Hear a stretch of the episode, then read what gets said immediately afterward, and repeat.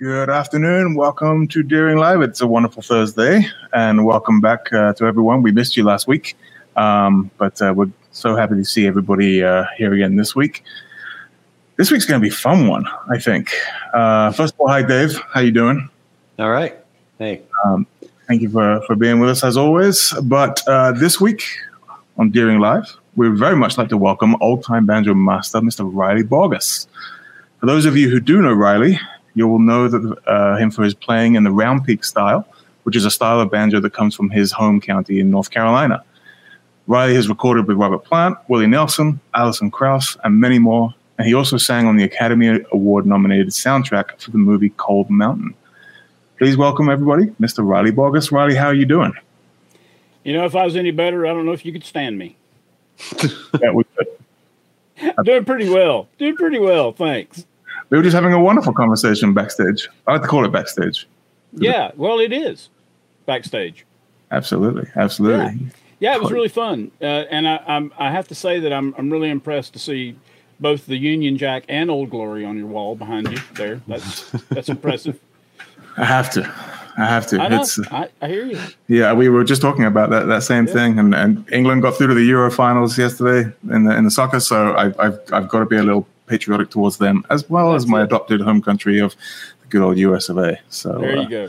Gotta love it. All right, so let's kick uh, kick things off with the way we normally do. Um, we're going to invite you to play uh, a wonderful song of your choosing, um, and then we'll start getting into some real cool banjo talk. How's that sound?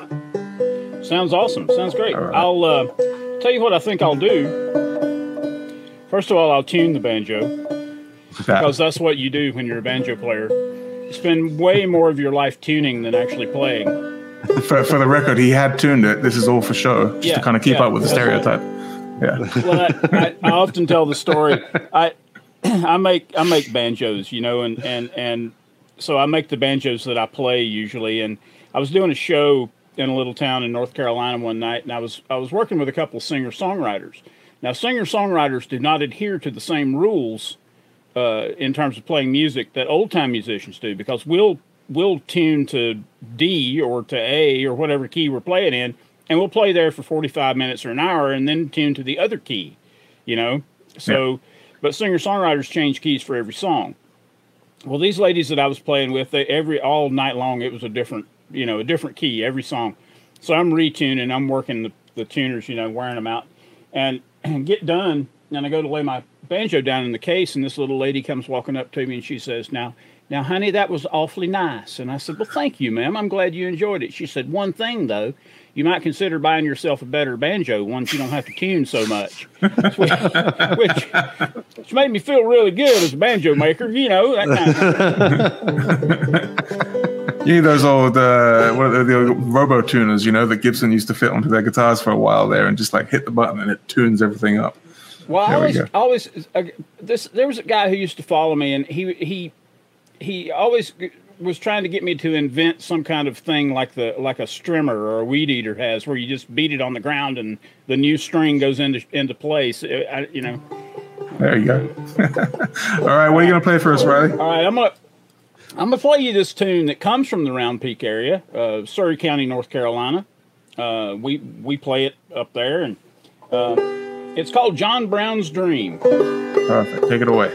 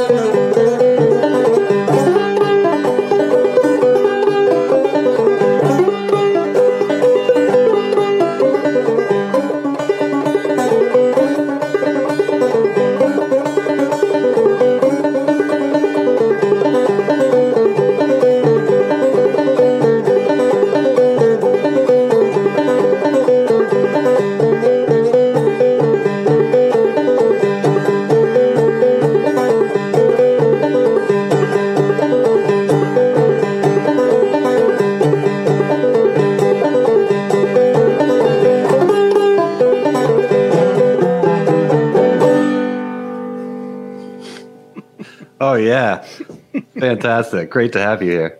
Oh, it's great to be here, David. Thank you. Thank you. It sounds great. Um, so, how'd you first get into uh, playing the banjo? Well, my my family is all from a little mountain community over in Alleghany County, uh, which is the county right next to Surry County in North Carolina. Uh, it's a little further up into the Blue Ridge. The Surry County is kind of the foothills, and and Alleghany County is is right up actually into the Blue Ridge Mountains proper. You know, and so they they always enjoyed string music. It's what they called string music. Uh, anything that had to do with banjos and fiddles and mandolins and guitars and basses and you know dancing and and and you know that kind of thing. Uh, string music so they love bluegrass and old time and, and any kind of folky ballady type thing and and so there was always music around uh, and and I I don't know I, I, I saw how they um, how they revered musicians you know when right. when Paul Miles who was a, a banjo player with a, a very famous uh, group back in the 1930s called the Red Fox Chasers. Paul Miles was a friend of my grandmother, my grandmother, and my grandfather, and he lived in the community there. And they, whenever he wasn't around, they'd say, "Now that's Paul Miles. He's a he's a really good banjo player. You ought to you ought to get to know him. You need to pay attention to him. He's he's he's good. He's a good banjo picker." And mm-hmm. so th- that that was that always impressed me how much they thought of the man, even though he was old at that point and hadn't played the banjo in many many years but they still remembered him and what he was able to do with an instrument and how famous he had he had become because of it. Um, so I, I don't know. Uh, it just it just kind of intrigued me. I, I, I was fascinated by the music, uh, but then the the actual playing of it was like, oh, this is something I need to do. So my dad and I built me uh, a banjo. Uh, uh, uh, just out of some scrap wood that we had laying around the house here. The the neck was was like one inch thick pine board, and the the rim he made out of a piece of, of plastic molding that he he cut out. He took a, a, a jigsaw and cut out two wooden circles out of half inch thick plywood, and he he took that uh, that plastic molding and nailed it around around those two circles, and there was the uh, sound chamber and then right. we attached that neck and and I I had, I had a guitar. We I saved my money when I was that summer, and I had bought a guitar from Sears Roebuck. I did that real old time thing where because that was all I knew you're supposed to do. You're supposed to buy your first guitar from Sears Roebuck.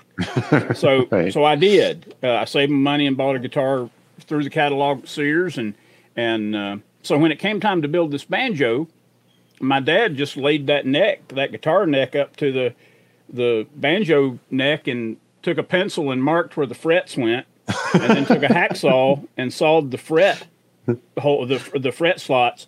And there was a music store over in town called Resnick's back in those days, and they they've been out of business for forty years, but they sold pre-cut guitar fret wire. So we went and got some fret wire and hammered those things in there and glued them and everything. And he took his pocket knife and carved uh, tuning pegs out of some maple stove wood we had laid on the front porch.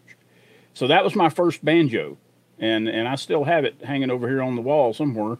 Uh, but uh, that's that's how I got into it. I, I just thought it was I thought it was cool. Yeah. I thought that I thought that people would revere me if I became good at playing music. And boy, right, was I right. wrong. No.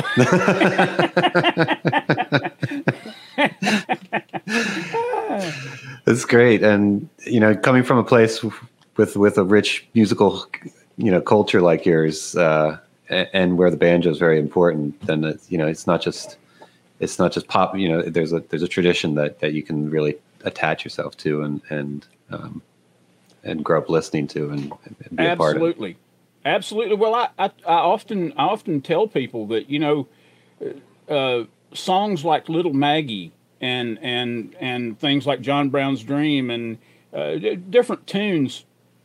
The old folks that I would hang out with, like Tommy Jarrell, was one of them. I spent a lot of time with Tommy uh, when I was a young teenager, and he would tell about. Well, I remember when that tune come into this country. He would say, You know, meaning I remember when that tune first showed up on our scene, and we Mhm. learned to play it. Well, that to them was pop music. You Yeah. know, those that old time music, the traditional music that we now know as as these archaic relics, that was somebody's pop music, and for them, that's Definitely. exactly what it was.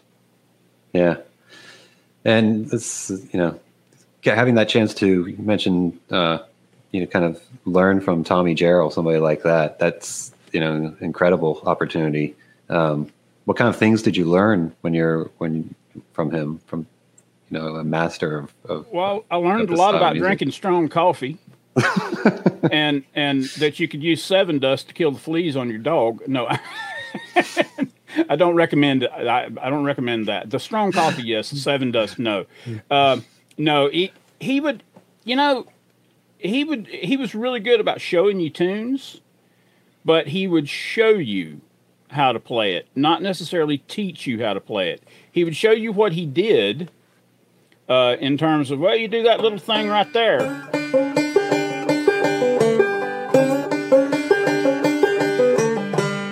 You know, but he but he wouldn't really slow it down and say, okay, now we're going to take our index finger and slide it from the first fret to the second fret while you know it, it wasn't a lesson with tommy wasn't really necessarily like like a lesson that we would the, in the same way we think about them today.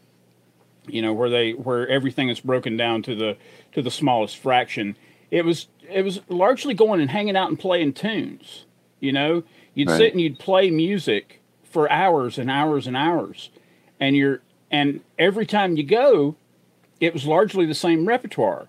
So you didn't just have one chance to hear a tune and learn it. You had every encounter with the old folks that you went to visit you know because they th- there was no YouTube or CDs mm-hmm. or flash drives or you know for them to learn from. So they learned in real time at full speed, and they would show you in real time at at you know as close to full speed as as as you were capable of absorbing. Um, but they had a limited repertoire. So they played the same tunes. They didn't learn a new tune every week or five new tunes every week like a lot of people like to do now. You know, uh, they didn't have huge repertoires. So, you know, maybe 50 to 100 tunes would would encapsulate the entire repertoire of a, of a region.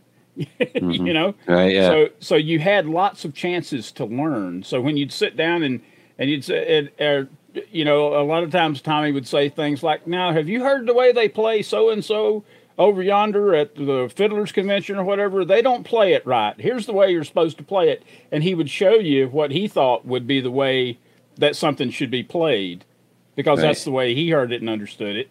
Uh, but it, it, each individual player in our area uh, I, I got to spend time with Dix Freeman too, who was another great clawhammer banjo player. Uh, he was another Round Peak style banjo player. Lived in Round Peak, um, and his style was, although it was the same style as Tommy played, they played very differently. And if you listen to a lot of the players, you know, like Fred Cockerham or Kyle Creed, who were both great uh, Round Peak style banjo players, neither of them played like Fred or or, or Fred or, or, or Kyle didn't play like Tommy or or Dix. You know, uh, th- th- there's a drive, there's a feeling, there's a flavor that the music has, and there are techniques and approaches, but they didn't necessarily combine all the techniques the same way to create the tune. It was a, it was an individual expression on each of their parts. So you know, that's kind of the way I feel that we we you know do music now or should do music is is that you learn the music and you learn the style and then you you make that piece your own you know you you i i, I like to to uh, take that music and say i you know now this this was inspired by so and so's playing and here's the way i understand their playing of it you know? So so learning from tommy uh like like i said was not like a lesson but it was it was learning not only music but a lot about the culture. He loved to tell stories, and you going to visit him for me was like going to visit my own grandfather because they were, you know, the they they only lived about 15, 20 miles apart. You know, um, so it, it wasn't. It, I didn't have a cultural hurdle to jump. You know, it was just like going and and and being close to the music that I'd heard all my life. Right, and and that's it's so important to learn that way, to learn with your ears. Absolutely, and you know, keep them and to not be like what you said. You put your own uh, put your own stamp on it, um, and not just try to replicate exactly. So many times today, people, especially from learning from tablature and things, they're they're trying to learn, you know, play everything exactly, but the kind of it loses the uh, loses the soul of the music a little bit. Um, well, and, even you know, a lot of these old guys, you they'd say, "Well, I learned this. I play this tune exactly the way I learned it off of so and so." Well, but if you heard the so and so play it that they learned it from, they played it differently, you yeah, know. Yeah. And so they weren't telling a lie by saying, "Well, I play this tune just the way I learned it," because that's absolutely true. They play it the way they learned it, not necessarily the way they were taught it. Right, right. it's just the way they, it's the way they interpreted it, That's whether right. correct or, or, you know, right or wrong. That's it's the right. way, That's and right. then it, you know, it's like a That's the way, story. uh, you know, and it just changes over time. And uh, where do you kind of draw the line of like, cause of putting your own stamp on a tune and then just kind of doing it, like, not doing it right? You know, just doing it kind of doing something. Where is that that line of just you know being Uh, lazy and doing it sloppy and well- versus putting your flavor into it? Yeah, see, that's that's what people think. That a lot of times, if you ah, there it is. I got the noise canceling off now. I can hear.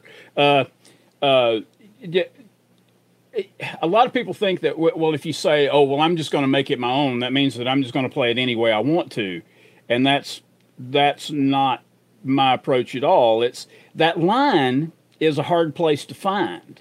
You see, that there there is the tradition, there is the but you also have the flavor and the history and you have the drive and you've got all this stuff you've got to maintain but then you hear different things in the music. You hear a a, a, a different way of of you know resolving a line or you might instead of a slide you might do a, a a double note and then a and then a hammer on you know instead of a slide it, it it the the changes that I make tend to be subtle, uh, but big. You know, if you're if you're saying, well, I'm going to play this tune exactly like this version that I learned. Well, you can learn the version, but still not play it exactly the same note for note. Um, music is bigger in my mind than just its individual notes. It's a it's a piece. It's not it's not it's that that's not to say that that you're going to take every note and play it in exactly the same place as that person played it. You're going to take that piece as a whole and try and play it the way that person played it. So there are going to be some places where you're not going to interpret it exactly the same way. That's kind of where I am. I mean, it's there, and and two, we live in a different time. You have to, as a as a mu- as an old time musician now, you have to take the music in this century. You know, you're taking that music from old and you're playing it now. You you can't unhear Jimi Hendrix or the Grateful Dead or and you can't unhear Yngwie Malmsteen.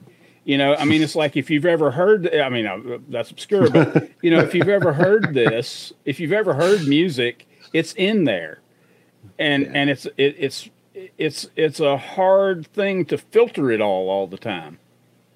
You know, so you might have something that happens that's not totally the way that that uh, Tommy or Dick or Fred or Kyle or Boggy Cockerham or whoever played it.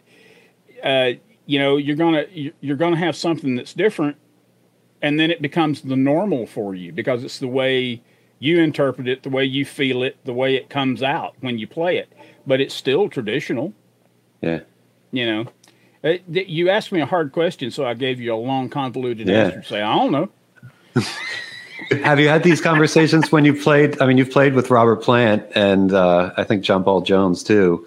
Oh yeah, Um, yeah. Have you had these conversations with them at all? Because you know they built their, you know, a lot of their career in Led Zeppelin, you know, playing blues tunes. And- I was, I was, I was, uh, I did. I was having a conversation with John one time, and I said, "Yeah," I said, "You know, John," I said, "the, the sort of the world that we come from, you get a lot of people telling you that you have to play this music note for note exactly the way it was in a recording session in 1927, or you're not playing it correctly." And he said, he said, he said something to the effect of, "Riley, you should have seen how they, how they, uh, you should have seen how they approached us."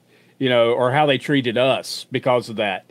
But you know, because they were they were totally going on a in a different direction with that American blues music, you know. So yeah. said, yeah, they they were so so yeah. He he understood. he right, understood right. what I was trying to say exactly. Getting back into specifics on the banjo of your style of of the round peak style, especially how what how do you um, describe like what that is? How do you explain what that is? How is it different than just uh, than other types of clawhammer playing? Well, it's not. It, it's not. Um, it's not your your standard sort of frailing where I, kind of think of frailing, and I teach this in my classes. I could be totally wrong, but this is my take on it. I, I tend to think of frailing clawhammer banjo as being offbeat uh, sort of centric, where you would go and. Uh,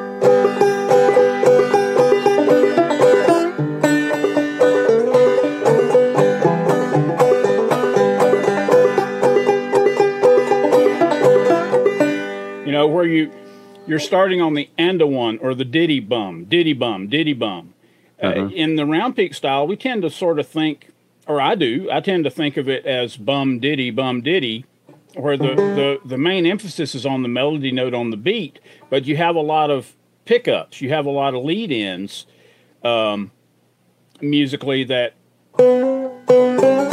you know, you might, you might, uh, you might have a and a one lead in, but then then the melody is is back on the beat, uh, always on the bum. Um, so it's not it's not your it's not sort of a straight frailing style in that that the emphasis is on the beat rather than the offbeat. It's and it uh, we tend to do uh, a lot of drop thumb. I hear a lot of drop thumb uh, patterns in it to get to get those those eighth notes that that you know sort of make up a melodic line, but it's not overly melodic. It's it's largely I always describe it as hitting the high spots that the fiddle player plays you don't want to. we don't want to play every note that the fiddle player plays, but we want to get the high spots of the melody, while right. providing a nice rhythm.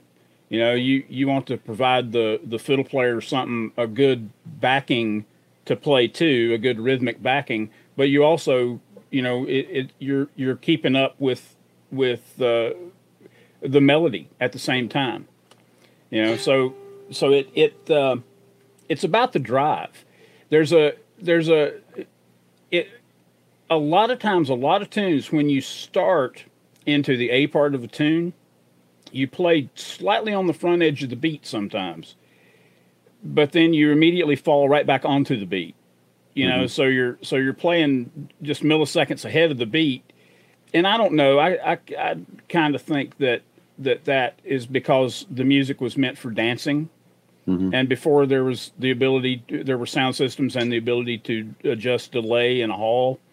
You you you would, you know, you'd start on you you'd get the music to the dancer uh, a millisecond before that beat was supposed to happen. So then everybody mm-hmm. got synced.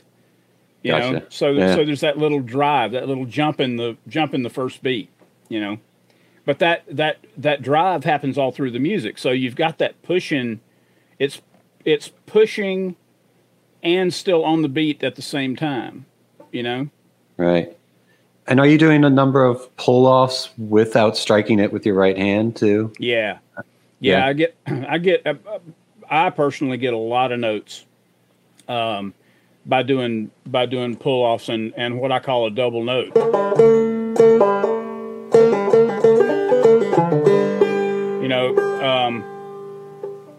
Um,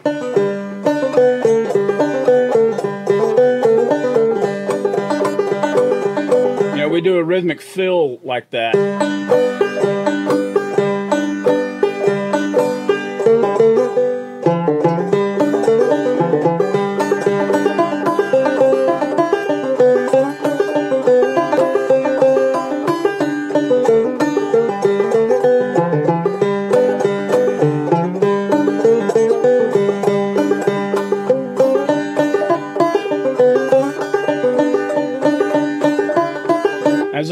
Example of what I was trying to say. I chose the wrong tune. uh, so so yeah, there are lots of there are lots of pull offs that that that uh, work in conjunction with the drop thumbs. So you can Right. get you can get yet another note in a line without having it sound like a melodic right hand line where you're playing an individual note with every finger every time. And, and so you you might have a drop thumb followed by a pull off or a a strike pull off and then replace so you get a you know Yeah. And it, it allows you to play off the beat uh, notes off the beat a little bit more too. So it's not so downbeat oriented. that is correct that's right that's right Yeah. Yeah. It keeps that I think that might give it some more of that drive and some some more, you know, just something yeah that to keep push, pushing it that- forward. Yeah. yeah, yeah, yeah, exactly. Yeah, it, it's it's you you'll you rarely ever find yourself dragging.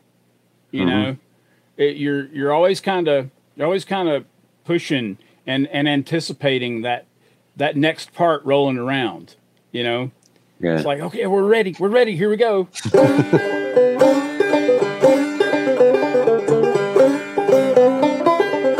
that kind of thing. So it's easier And to you- play it and, and show you than to talk about it. It- it- it's nomenclature yeah. for a lot of this stuff is really difficult to to come up with for me. Yeah, yeah. yeah. I remember some some books when I started of uh, they they all had different kind of nomenclature for the clawhammer section. The bluegrass sections were, were pretty straight, pretty standard, but the clawhammer sections were kind of you kind of had to figure it out each time. Well, I get people talking to me about double thumbing all the time, and they're like, "Oh, well, you did that double thumbing," and I'm like, "No, I didn't double thumb there," because to them, drop thumbing is double thumbing, and to me, double thumbing is when you're when you're playing more than one note on the fifth string. ah, gotcha. You know, Okay. so it's it's all about it, it's all about how you see it. I reckon. Yeah, yeah, yeah. Um, you also sing, you know, a lot with your with your playing, and and it's something that really stands out. Do you, do you practice when you're singing? Practice the melodies with the banjo, you know, getting or, or how do you go about that? Uh, why? I don't know. It it it's just I, I find a song that I want to do, or or choose a song that that we have done in the traditional repertoire. You know, uh, and you just kind of start doing it, and it builds over time. You know, it, it, the, there's one song that I do in particular, and and I'll do it in just a minute. Uh, that I worked on it for about four years before I ever came up with the way that I do it now. Um, I started out just trying to figure out what voicing on the banjo worked best for the tune or for the song, and then where I could sing it, what key worked best for my voice, and then and then I then I started figuring out, well, okay, which tuning am I going to use to play in that key, you know, to make this work? So so uh, there there's a process that goes into it, but I don't think about it too much. You know, there, there- it's it's just what you do to play music. It's it's like there's a necessity, and and I have to figure out a way to get there. Now let me see. Since I'm a banjo player, what's the easiest way for me to do that? You know, and that's that's kind of how I approach it. And so I'll sing, you know, I'll sing and then try and and figure it out on the banjo usually, or I'll I'll learn a tune and then learn the words to the tune. However it however it comes. You know, sometimes the song comes first, sometimes the tune comes first. Yeah. Well, do you want to play that tune that you're thinking of? Yeah, let me. Going to require that I retune the banjo because that's what you do. What, what tuning were you in, and where are you going? Well, I'm going to say that I was in A. All right, even though I was about a, I'm about a half step low, Right. uh, but I'm I'm in A. Uh, that Sure. confuses people a lot of times to say, well, you know, we're in G, but we're playing A tunes. Well, how are you playing A tunes in G? Because G, the the intervals between the strings or between the notes are the same as they are in A. You know, so my banjo would normally be tuned E A C sharp E, uh, because Ah. most of the fiddle tunes in the round peak area are in A and D. Uh, Right. Not to say all, but most. Um, so so I kind of start out as my my standard tuning is A, which is the same as G with a capo at the second fret. It's exactly Right. the same. But your And- banjo isn't an A scale banjo; it's just a standard scale, isn't it? My banjo is 25. I'm I'm playing a 25 and a half inch scale. Okay. Uh, although people to play the the standard, you know, sort of Gibson 26 and an eighth, they Yeah. they tune those up to A as well. I mean, it it it it gets sort of like a cheese grater, you know. If what if strings are you using to for for for I to am tune that actually using a GHS set right now that is 24 for the fourth, 16, um, what is that, 13 and then 11, or 12, or 12 and 10. No, 12 and 11. 13 and 11. Okay. Yeah, so I'm using their, what they call a medium set. It's their stainless steel set that has the 24 for the fourth. Pretty uh, heavy strings, I- though. What's that? Pretty heavy gauge gauge strings. Yeah, but they call it medium. That that's Yeah. the that's their GHS stainless medium set, and and and I kind of I, I like the tension of it on this 25 and a half inch scale. And if I were my 11 inch banjo that I play has a 25 inch scale, which Hmm. works really well for for being in G or in A. It's kind of it's kind of halfway between the A scale and the and the bluegrass scale, you know. So Right. Yeah. So what tuning are we moving to now? We are moving to A modal.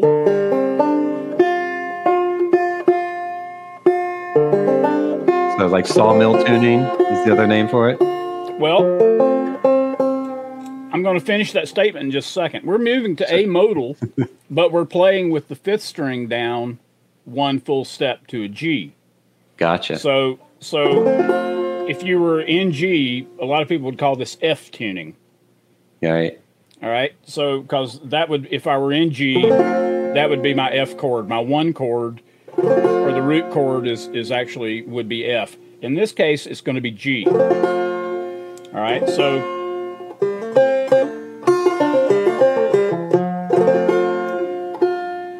It's it's a it's really it's really I, think it's a really cool tune and it, it has a it lends itself to to singing really well because it you're you're basically playing guitar chords. Uh, yeah. Because if you think about the guitar, you have E, A, D as your three bass strings, and then your first string on the guitar is E. Right. So you're just missing the B string and the G string. So you can you use doing? all the other fingers in the same shapes to to play your chords. Um, so you're basically playing guitar chords with a claw hammer right hand. You know, You're about to do Undone Sorrow? I am going to do Undone. All right. Yeah, I love this tune. Awesome.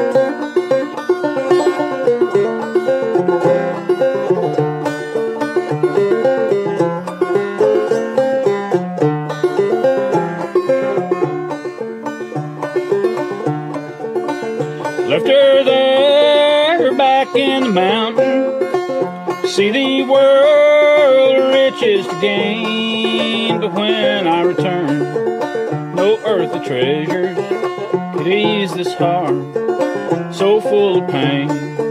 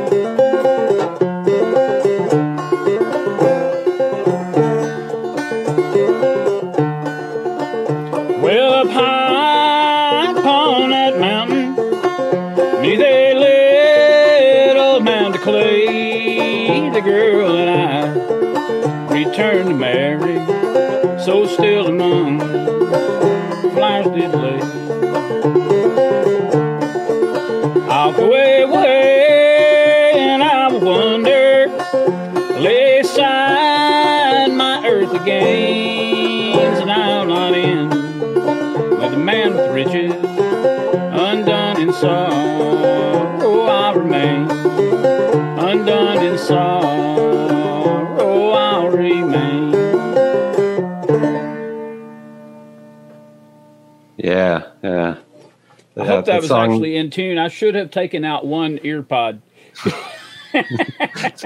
More authentic then. yeah, that's right. Yeah, it was kind of in pitch, I think. it uh, no, that's that's beautiful, and that no, that that uh, that get chills listening to you play that song. As and uh, um, just listening to it today, I was it inspired me to pick up and try to learn it. Uh, on my banjo and guitars today, and uh, so I'm glad you told me the tuning. Awesome, so, yeah. Because I was trying to do it out of I was trying to do it out of G tuning.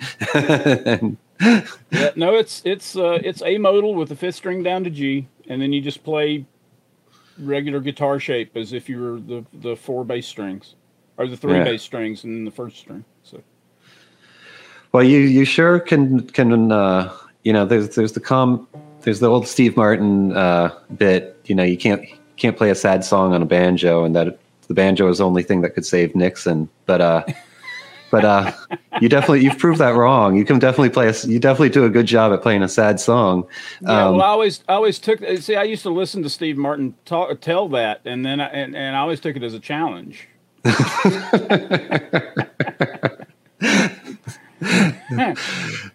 do you approach do you approach playing differently when you're playing uh, you know a slower kind of uh, more more heavy song like that versus versus a, you know a fiddle tune or a dance tune sort of thing?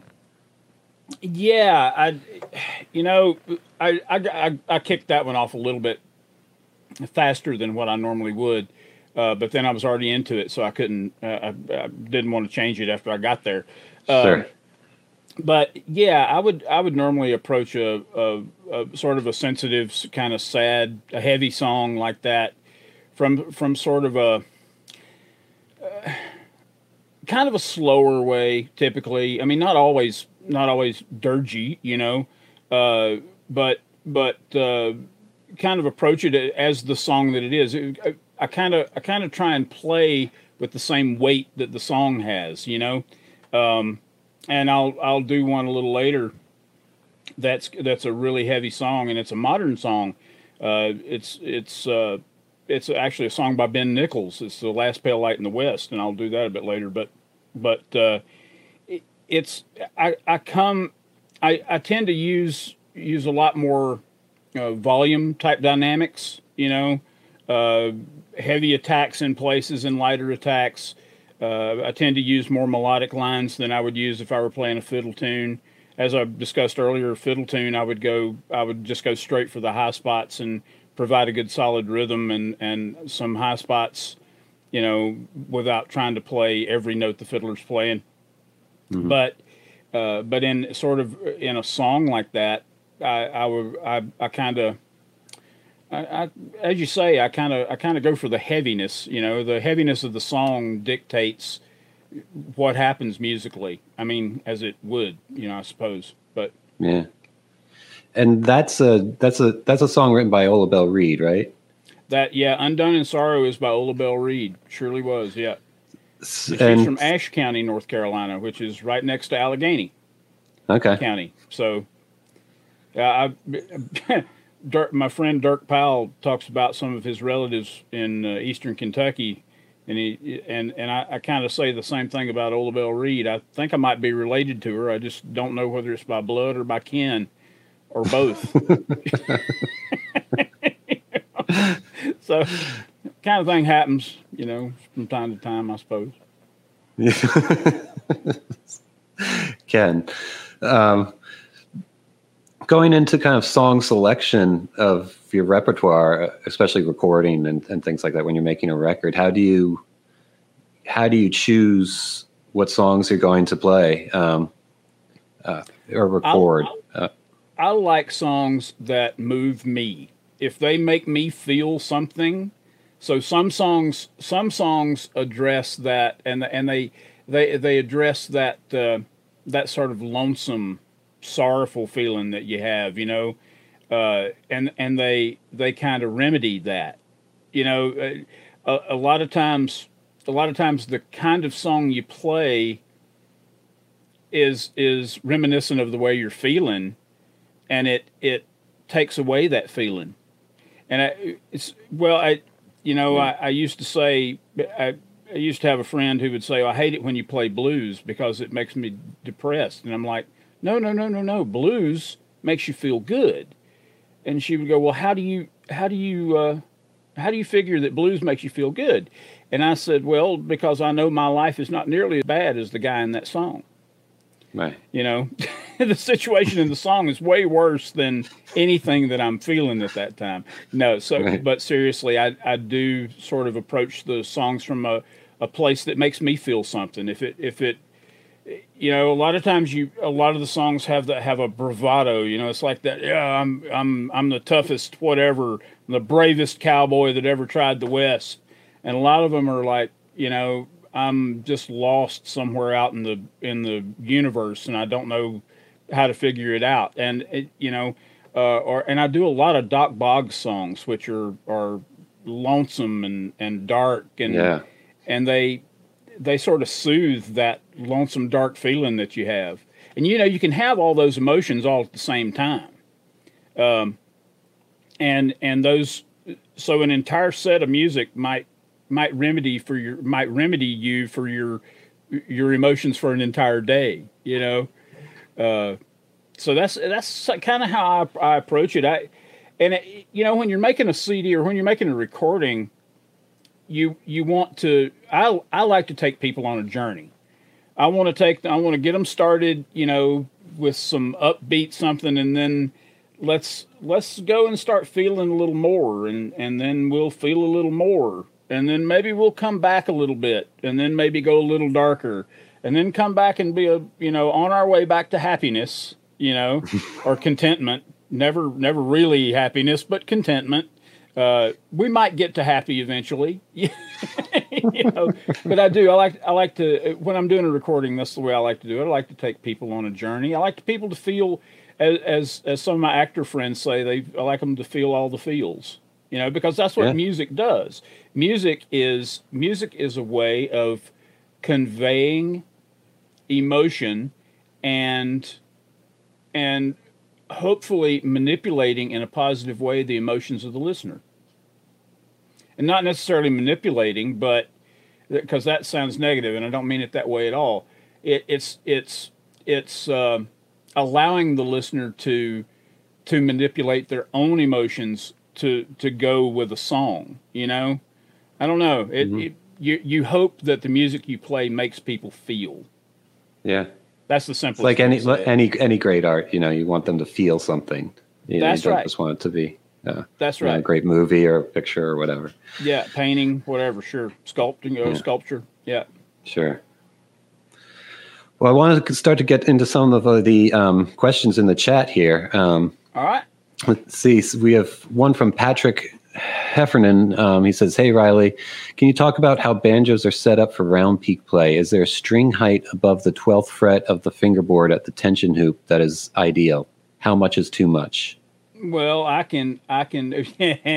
well, hey, Patrick. Uh, well, uh, that's a good question. I typically go for three sixteenths of an inch at the 12th fret, uh, either over the fret or over the fingerboard, depending on how high you can stand your action. I mine is mine is about three sixteenths of an inch. It's, it's going to be hard to see, but mine's about three sixteenths of an inch over the twelfth fret. Uh, actually, over the fret. Um, a lot of people will go three sixteenths off of the fingerboard. That's kind of a. I've always been told and taught that that was sort of a industry standard, if you will. A lot of people like lower action. I don't think there is too much. A lot of people like higher action. Um, in the round peak style, I'm not.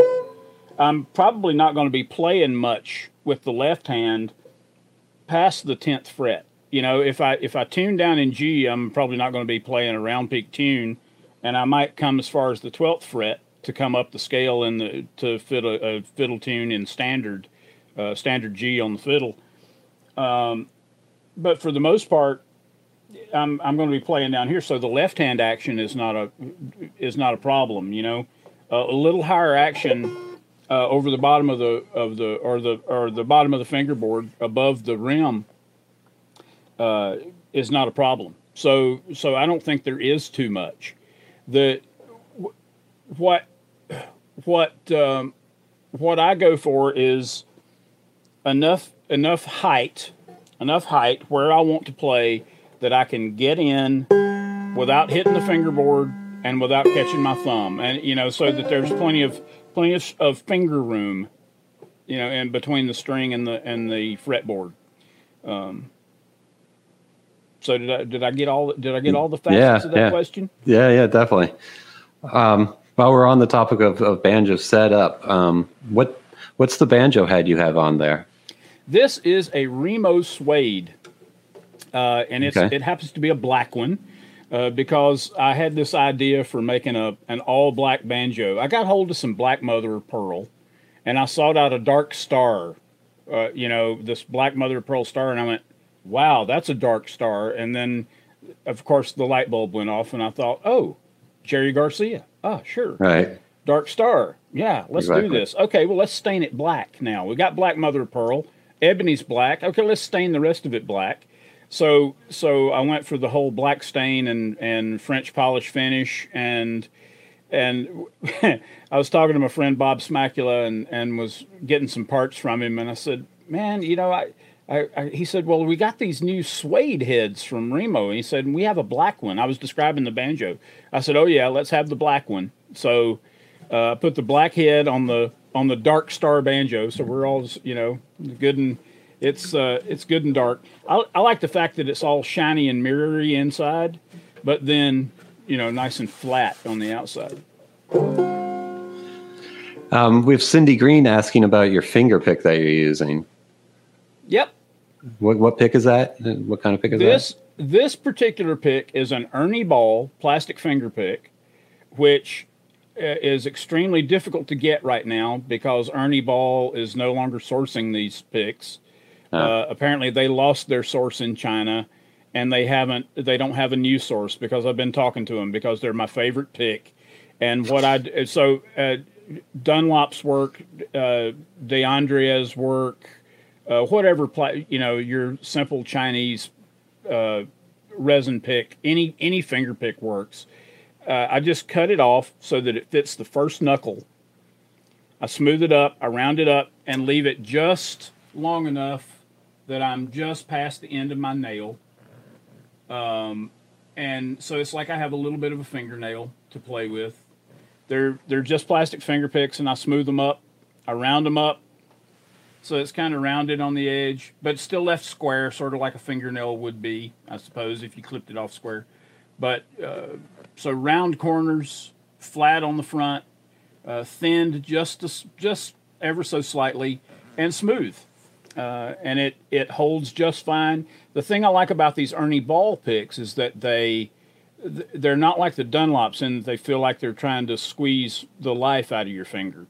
Uh, although I know you can adjust the you can adjust the Dunlops, you can adjust all the picks, but this just saves me a step. I don't have to adjust anything. It's it's exactly the right tension. Nice. And do you stuff your banjo or anything like that? Do you put anything in the back of it? Here's my stuffing. My stuffing is a tack sponge. uh, I use any kind of. I tell you what works well is that is that memory foam. Right. and and and you didn't hear this from me, but you can get samples of that stuff from the folks that make the the uh, mattresses and stuff. They'll send you samples, uh, and they work perfectly for. But you can get enough from them in a sample that you can you got a couple of stuffings for banjos. But I use just the smallest little piece, like a one by one or two by two square uh, of of any kind of somewhat heavy foam. Um, and I just put it in there to cut the overtones. I'm not trying to dampen it down.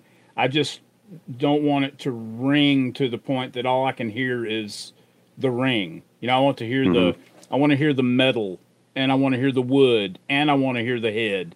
I don't want to hear just the clang. You know, Right, I like to hear the nice vibration of all the parts.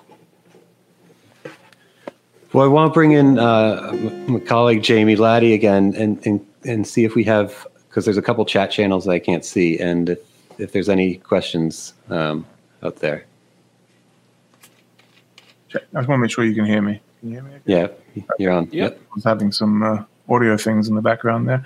Um, it's uh, that my, my other chat room's been a little quiet today. They've been uh, engaged and, and watching uh, everything that's going on. Um, but I definitely encourage anyone to ask anything. There was a couple more that just came up in this one. Um, B Peak, I think it is, asks, do you only use the index or do you use the middle also to play? For the most part, I use the index as my lead finger, but I do use the middle finger as a brush, uh, and and I do I do kind of that round peak or more. People people sort of assume it's a round peak thing, but it's more a Fred Cockerham specific thing, where you're using both fingers at once to do a chop.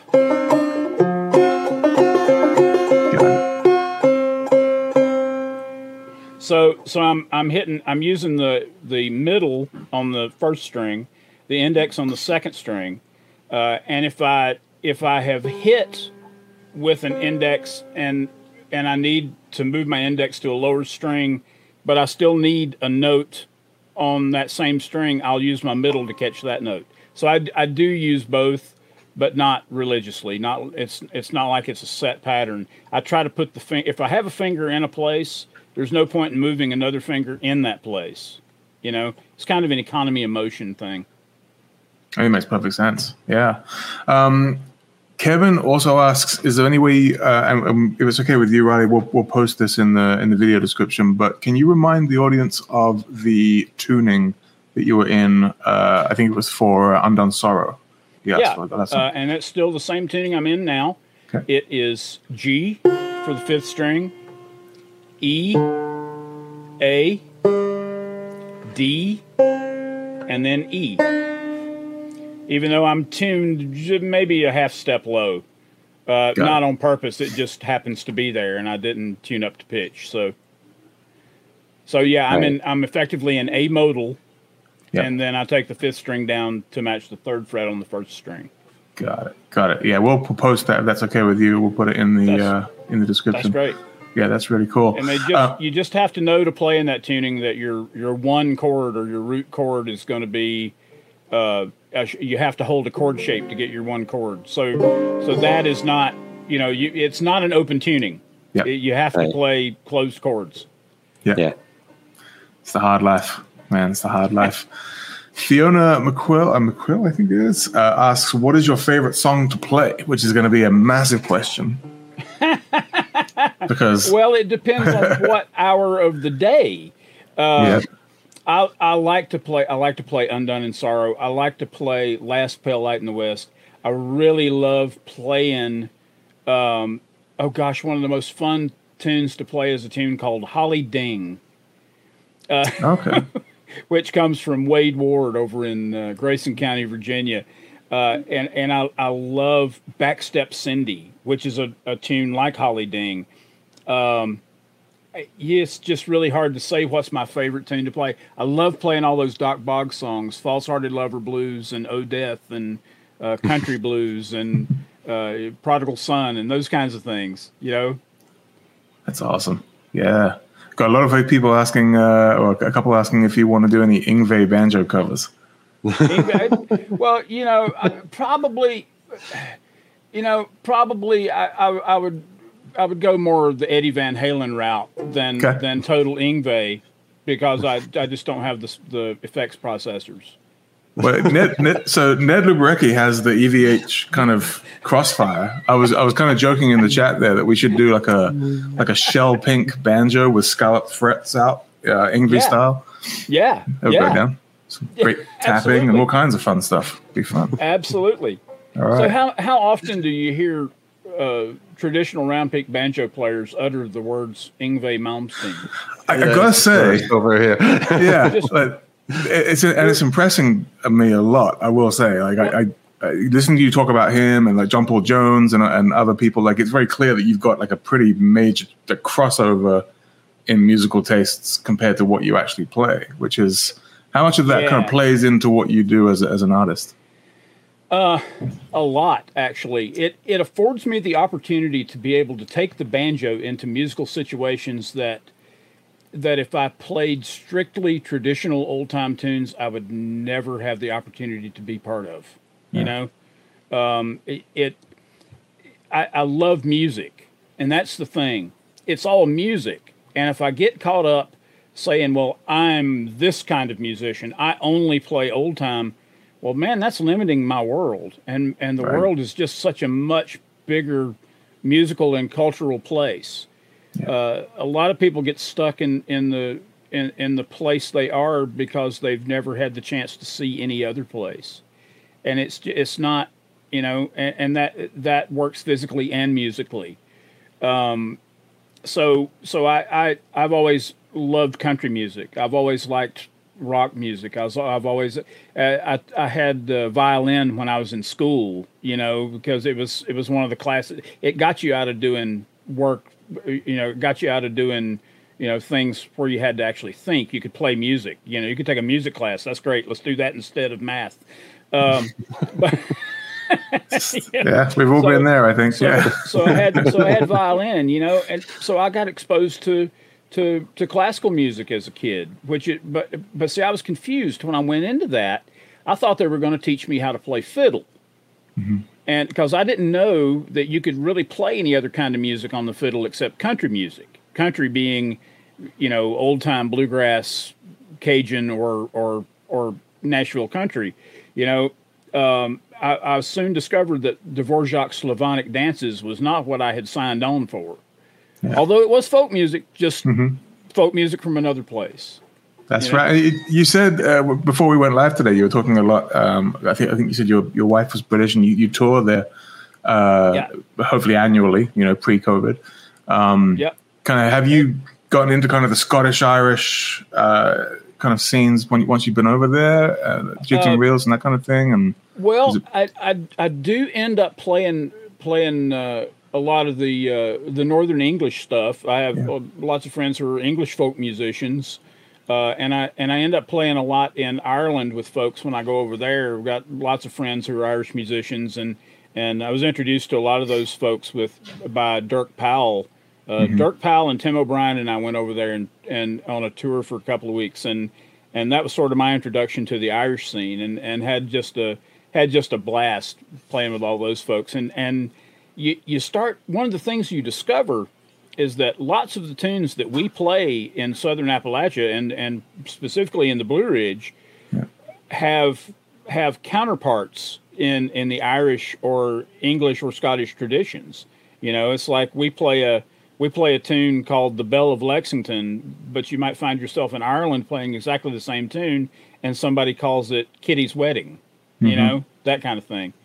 Same thing works with the Cajun crossovers too. They play a tune called "J'ai été au bal," and and we play a tune called "Cindy." you know they're they're basically the same tune and they play unleaved tobacco in in cajun country a pound of tobacco and and we play uh jack of diamonds yeah, interesting. know. Dave, Dave, you're in Louisiana. Are you familiar with those tunes? And then, Not so much. I yeah, I don't know the Cajun repertoire deeply. Yeah, that's interesting. That's cool. Yeah, it's it's just fascinating to hear that. You know, the different crossovers and the different um, kind of approach to the same tune, but in a, in a different uh, different fashion. That's that's very cool. Excellent. Um, Kevin also asks, do you ever use nylon or Nylgut strings uh, on Not your on banjo? Or are you strictly steel? Huh? not on purpose uh yeah no i i i uh i'm not a huge fan of the gut or the Nylgut um I, I'm a steel string guy. I just I like the I like the feeling. I like the vibration that I get with the steel. And I and as we were David and I were discussing earlier, I use a, a fairly heavy set for a medium set. So it's it's it's pretty it's pretty well tensioned. Um, and but I do I like the I like the I like sort of the ring of the steel, and, and don't get me wrong, I do like the warmth and the depth that that the Nylgut provides. But just for the music that I play, Yeah. I, I don't really use the Nylgut. Although I've I've made some banjos and and and people asked me to use Nylgut strings, and they were you know they they sound great, and I enjoyed playing them. But I I don't Yeah. know my banjo. It, it's definitely one of the more common questions we get. Like as far as like how do we, particularly people who are beginning, they they maybe pick up a Goodtime or something, uh, and they want to warm up the sound, uh, and they kind of feel like automatically they have to go to that nylon string. But Right. kind of doing what you're doing with the mediums or, or maybe something a little heavier uh, is often a really good result. And then the head, of course, playing into Well, that. we we were talking earlier in the green room, uh, and I was saying how wonderful the Deering Goodtime banjo is. Hmm. That is a that's a great banjo, and with a few little tweaks, you know, you you put it maybe put a different head on it, maybe put a little tape under the bridge. See, I I actually do that myself. I put a little piece of duct tape under Mm-hmm. the bridge. It thickens the head just a little bit, makes it a little mellower, uh, gives it a I, I don't know, gives it a, a, a more present tone rather than a ringy tone, uh, a thump, you know, if you will, if Yeah. you're into the thunk. Uh, put a put a little bit of foam in there to stop some of the overtones, and I'm telling you, you've got a good banjo. The the Deering Goodtime is an awesome banjo. We appreciate that soundbite. That's awesome. Thank you very much. That's it's it, you know it, it- that's what we try and do with a Goodtime banjo. It's been around for so long because we we really trying to emphasize the playability, you know, the quality of the of the parts, um, and we believe that if we have those things in, in place, then it's going to make you be able to play better, rather than struggle with a with a cheaper instrument, which is so often the case. It doesn't matter if it's a banjo or a guitar Well, there's or whatever. some, there's some banjos that are imported from other places Mm-hmm. that are not so good, uh, and they and they they do not offer you uh, the ability to have a banjo well into your playing. You know, they they might be a good starter, but it's a very difficult starter yeah. and, and then and then as you get better, you immediately want a new banjo because this one's not very good sounding anymore. Mm-hmm. Well, the Goodtime's not like that. The Goodtime will provide you a nice sound well into your your playing career. You know, yeah. I mean, it's Yep. it's it's it's just a good solid banjo. You I guys, and I agree. commend you guys on on the production of those things. Well, thank you I- very I- much. I tell people to get them all the time. Thank you. Thank you. Your commission check will be on its way here very shortly. Um, but, uh, but you're absolutely that, right. I say that free of charge. Actually, you know, it's the way I really feel. Cancel that check for Riley. Yeah, right. cancel that check for Riley Baugus. Um, the uh, you know you're absolutely right. G-U-S. Yeah. You're absolutely spot on. It's it's um, it, if you have a, if you have a banjo or any instrument, if the tuners are not good or the action's so high and you're starting out, it's not so much that it's going to hinder your progress. So many people starting out just automatically believe that it's them. That It's That's not right. the instrument, particularly if it's a banjo or an instrument that has the, like a well-known name on the on the headstock. That's Right. where we run into people because they associate that brand with the the quality of the instruments maybe that they're much better known for, right? Yeah. And so they pick up a banjo and assume that that that the- quality is going to carry on through, and, it, so oftentimes it doesn't, uh, which is is unfortunate. Um, but they blame themselves and then they quit, and that's that's that's not good for anyone. We want more music. So I was I was talking I was talking with Doc Watson. Doc and I were friends, and I was talking with him once, and, and I was saying, Doc, yeah, you know, I said I I ordered I said I did that old time thing where I ordered my first guitar out of the Sears Roebuck catalog, and I said it had that zero fret, and I said the action was so high on that thing that the first night that I played it, I, I drew blood. I mean, I, I played until I was my fingers were bleeding. The action was so incredibly hard. And he said, "Oh, son," he said, "I had one of those." He said, "I had one of those guitars when I first started." He said, "It was like fretting a fence." and you know, and and that is the that's the best analogy I can I, that I've ever heard about bad instruments. It's like fretting a fence. Yeah, it's fretting a fence. Spot on. And and honestly, it's not just banjo. Like we we're in the banjo world, and that's kind of what we're talking about. But I've been, Right. you know, Dave and I have both been in, in this industry, musical instruments, for a long time. We've seen it all. It ranges from flutes to saxophones to guitars. The thing's still there. So the message is like, get the best you can afford, not the cheapest, because right. that extra 100, 200 bucks on whatever the instrument might be is going to make a world of difference in your learning progress as you as you go along, and it's it's going to take you places that you otherwise wouldn't be able to get to. So That is true. I, and I, I can attest to that fact myself. I recently bought a, a new mandolin. It's not an expensive mandolin, but it's mm-hmm. not an extremely inexpensive mandolin either. It's sort of a you know, it's a sort of a, a mid-rangey thing, and and the the ability to learn to play has my ability to learn to play has increased exponentially because I have a I have an instrument that actually is a joy to play. And I and I didn't I didn't I didn't buy the most expensive mandolin and I didn't buy the cheapest. I've had the cheapest mandolin and I assure you it's not worth starting a fire with. But I have money in it and I have to move it on to someone else who wants to learn. you know? But but I can tell you a better you're absolutely right. Absolutely right. A better instrument will make you a better player. Yeah. Yep. Best yeah, you can afford. Not the cheapest. Doesn't right. have to be the most expensive. Doesn't That's have right. to be the cheapest. Yeah. There's a That's there's right. a middle and, ground. And it's not a, it's not always the cost that makes the good instrument. Mm-hmm. You know, as as we're saying, it's not you know, it can it can be you can buy very expensive instruments that aren't very good. yeah. or, or at least not like uh, significantly better right yeah that's what i mean yeah there's yeah. they're good yeah. but they're not significantly better yeah. you know uh, a few hundred dollars more to buy a thing doesn't mean that it's going to be a few hundred dollars better nope Nope. Right. It just means it's right. going to have some fancier inlays, maybe, or something That's right. like that. Yeah, because inlay is what makes a banjo sound good. We've been working on this like acoustically tuned inlay lately. It's um, it's, it's, it's in the R and D shop, and I guarantee tomorrow my, my customer service team will have a bunch of emails saying, "Hey, well, tell me more about this inlay." It's going to be cool. April April Fool's coming around the block here real quick. There you go. Um, all right, just looking at my other chat screen here. Dave, is there anything else you wanted to, to throw in? That, that this no, this was great though. Really had a great time hanging and, and listening to you. Um, but yeah. I'd love to hear another song if we have time. Oh, well, I was going to just chime in there. Jim on the other chat here, he's saying, Riley, if you don't mind retuning, I'd love to hear a Dock Boggs song. Maybe Bright Sunny South or Prodigal Son from Jim Bollman. How about how about rather than one of those, maybe I will do. I, I, I gladly, Jim. I will gladly do a, a Dock Boggs. Let me let me not do one of those two though. well, Jim, I, th- I, think Jim's going to be fine with that. Yeah, Riley Boggs is, is, he is likes a, uh, banjos. Uh, Jim Bollman likes banjos. I hear. Uh, that's what I hear. Yeah. Just a few. but you know, Riley is a man of the people, and he will uh, he will deliver. So while uh, Riley's tuning up there, uh, let's just kind of summarize. It's, it's been a wonderful conversation. I've enjoyed listening to most of it, and I've enjoyed kind of contributing to the end. Um, you didn't enjoy listening to all of it. You just no, just I, the, the bits that I wasn't Sorry, in. I had to say that.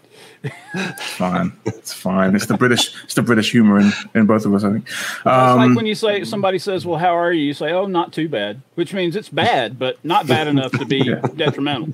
Right? yeah, I've got a really bad habit of doing that. Actually, I should probably stop that. No, no, I, I actually stole that from Bill Bailey. So, who's in his own right a genius. Uh, if you don't mind my saying as well, you're a very positive person. Oh, thank you. you I mean, you're, you're, you're, kind of exuding like just this pos- general positivity and and happiness. And then on a couple of occasions during the conversation where you you kind of picked up on yourself, like maybe pointing something out that maybe like interpreted as negative, you corrected yourself, and, and it was it was great. So thank you well, for that. Yeah, the, we need more of that.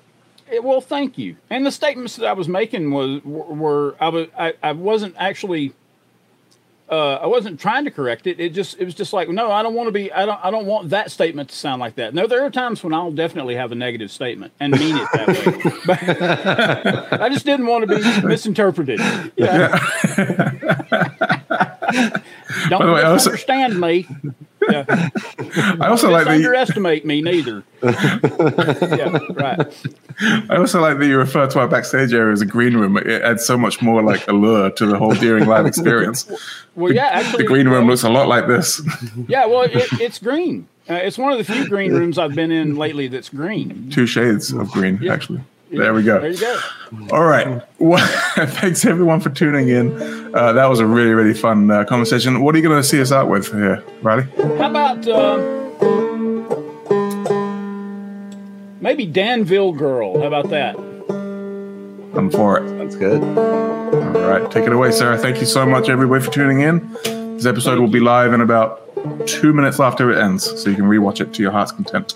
See well, you just, next time let me just say thank you guys for having me. I've had such a good time being here. I've, I've looked forward to it ever ever since we set it up, and and I've had lots of, of people contacting me saying that they were excited about it, and and you guys are doing a great thing here. This is really nice. It's really awesome. nice. Thank you. We, we, we love doing it, and it's really fun to have people like yourself on. So keep doing what you're doing, and we'll see you down the road, sir. Thank you. I have no choice. we're, we're with you. We're with you.